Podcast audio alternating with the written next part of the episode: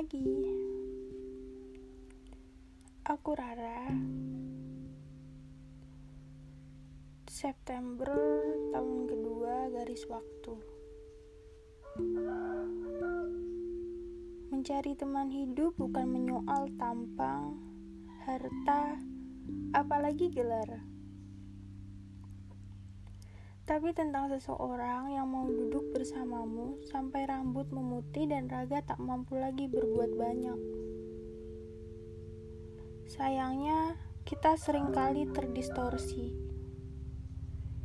Kita lupa bahwa sebenarnya berkomitmen itu tentang komunikasi. Bicara mengenai komitmen, aku pernah takut dengan komitmen. Aku takut dengan kata menikah. Takut dengan ikatan monogami seia sekata, sehidup semati. Tapi ketika rasa takut mendera, ku pejamkan mata.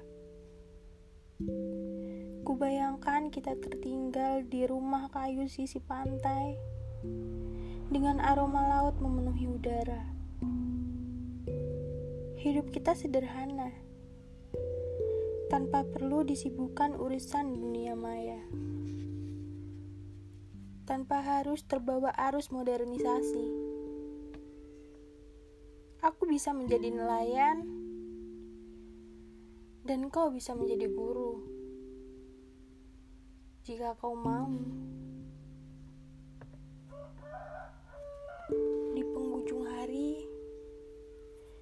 Kita duduk bersama di dermaga. Dengan senyum di wajah kita hingga tua, hingga salah satu dari kita dipanggil olehnya. Tampaknya berkomitmen itu bagus juga ya. Jatuh cinta adalah anugerah. Walau perjalanannya tidak terlalu indah. Lantas, apa itu cinta? Kau pernah bertanya soal itu. Dan aku yang sok tahu ini berusaha terlihat pintar di hadapanmu. Cinta adalah reaksi kimia, sebuah efek yang ditimbulkan oleh feromon, endorfin, dan serotonin yang kelak mungkin saja menghilang. Gitu kataku.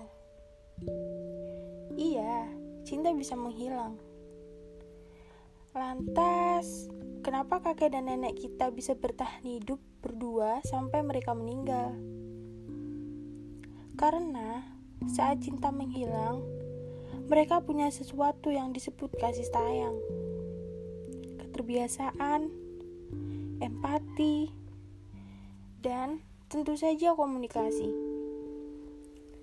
Jadi, untukmu, calon pendampingku kelak, Aku tidak tahu sampai kapan aku bisa jatuh cinta padamu.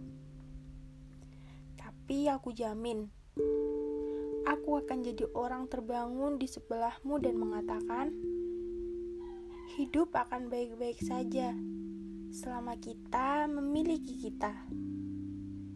Karena aku menyayangimu tanpa karena. 谢。